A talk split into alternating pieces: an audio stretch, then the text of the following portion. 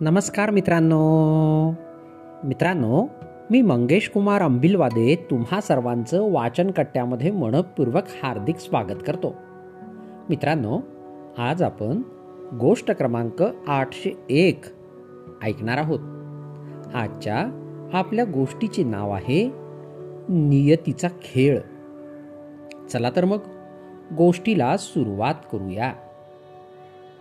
एका कावळ्याची गरुडाशी मैत्री होते. दोघेही नेहमी सोबत राहायचे. त्यांच्यामधील मैत्री अगदी घट्ट झाली होती. दोघेही एकमेकांपासून काहीच लपवून ठेवत नव्हते. एके दिवशी दोघेही नदीच्या काठावर बसून गप्पा मारत होते. तेवढ्यात तिथून एक यमदूत गेला. आणि तो कावळ्याकडे पाहून हसला. गरुड आणि कावळ्याने त्याच्याकडे दुर्लक्ष केले. आणि पुन्हा एकदा आपल्या गप्पांमध्ये मग्न झाले. दुसऱ्या दिवशीही परत तसेच झाले. दोघेही गप्पा मारत असताना तिथून एक यमदूत गेला आणि तो पुन्हा कावळ्याकडे पाहून हसला. यावेळी मात्र कावळ्याच्या मनात शंका आली.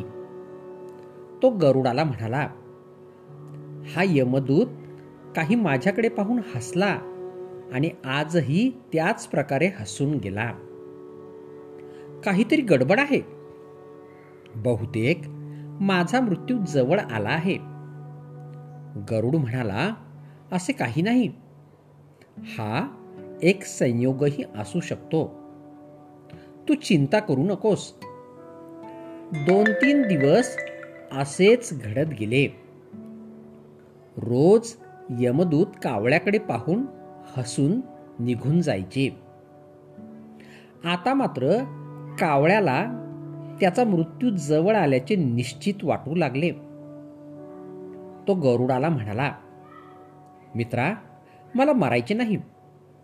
परंतु हा यमदूत नक्की दोन तीन दिवसामध्ये माझे प्राण घेऊन जाणार. हा रोज माझ्याकडे पाहून हसत आहे. गरुडालाही कावळ्याची भीती खरी वाटू लागली. त्याने कावळ्याला धीर दिला. गरुड कावळ्याला म्हणाला चिंता करू नको मित्रा. मी तुला येथून एवढ्या दूर घेऊन जाईल की हा यमदूत तुला दिसणारच नाही. गरुडाने कावळ्याला आपल्या पाठीवर बसवले आणि जंगलापासून हजारो किलोमीटर दूर असलेल्या कैलास पर्वतावर नेले. दोघांच्याही मनातील भीती आता दूर झाली होती. परंतु ते कैलास पर्वतावर पोहोचून एका गुहेत गेले तर तेथे तो यमदूत आधीपासूनच उपस्थित होता. त्याने कावड्याला पाहताच त्यावर पाश फेकला आणि त्याचे प्राण घेतले. गरुड पाहतच राहिले. गरुडाने यमदूताला असे करण्यामागचे कारण विचारले.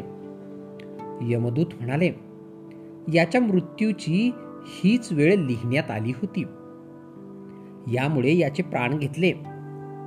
गरुडाने पुन्हा विचारले मग तू जंगलात यांच्याकडे पाहून हसत का होता? याला मारायचेच होते तर तिथेच का मारून टाकले नाही? यमदूताने उत्तर दिले.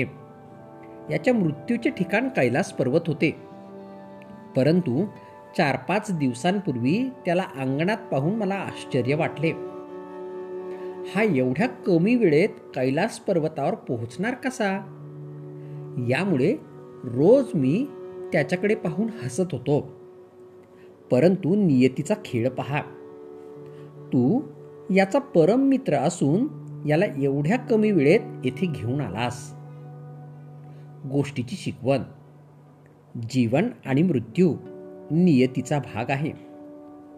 यापासून कुणीही वाचू शकत नाही. आयुष्य आहे तोपर्यंत तुम्हाला कुणीही मारू शकत नाही. परंतु मृत्यूजवळ आल्यास कोणताही प्रयत्न तुम्हाला वाचवू देखील शकत नाही. मित्रांनो ही गोष्ट या ठिकाणी संपली. तुम्हाला गोष्ट आवडली असेल तर तुमच्या परिचितांपर्यंत नक्कीच पोचवा. आणि हो मागील सर्व गोष्टी हव्या तेव्हा ऐकण्यासाठी प्ले स्टोअरवरून वाचनकट्टा ॲप नक्कीच डाउनलोड करा. चला तर मग उद्या पुन्हा भेटूया तुमच्या आवडत्या वाचनकट्ट्यात. तोपर्यंत बाय बाय.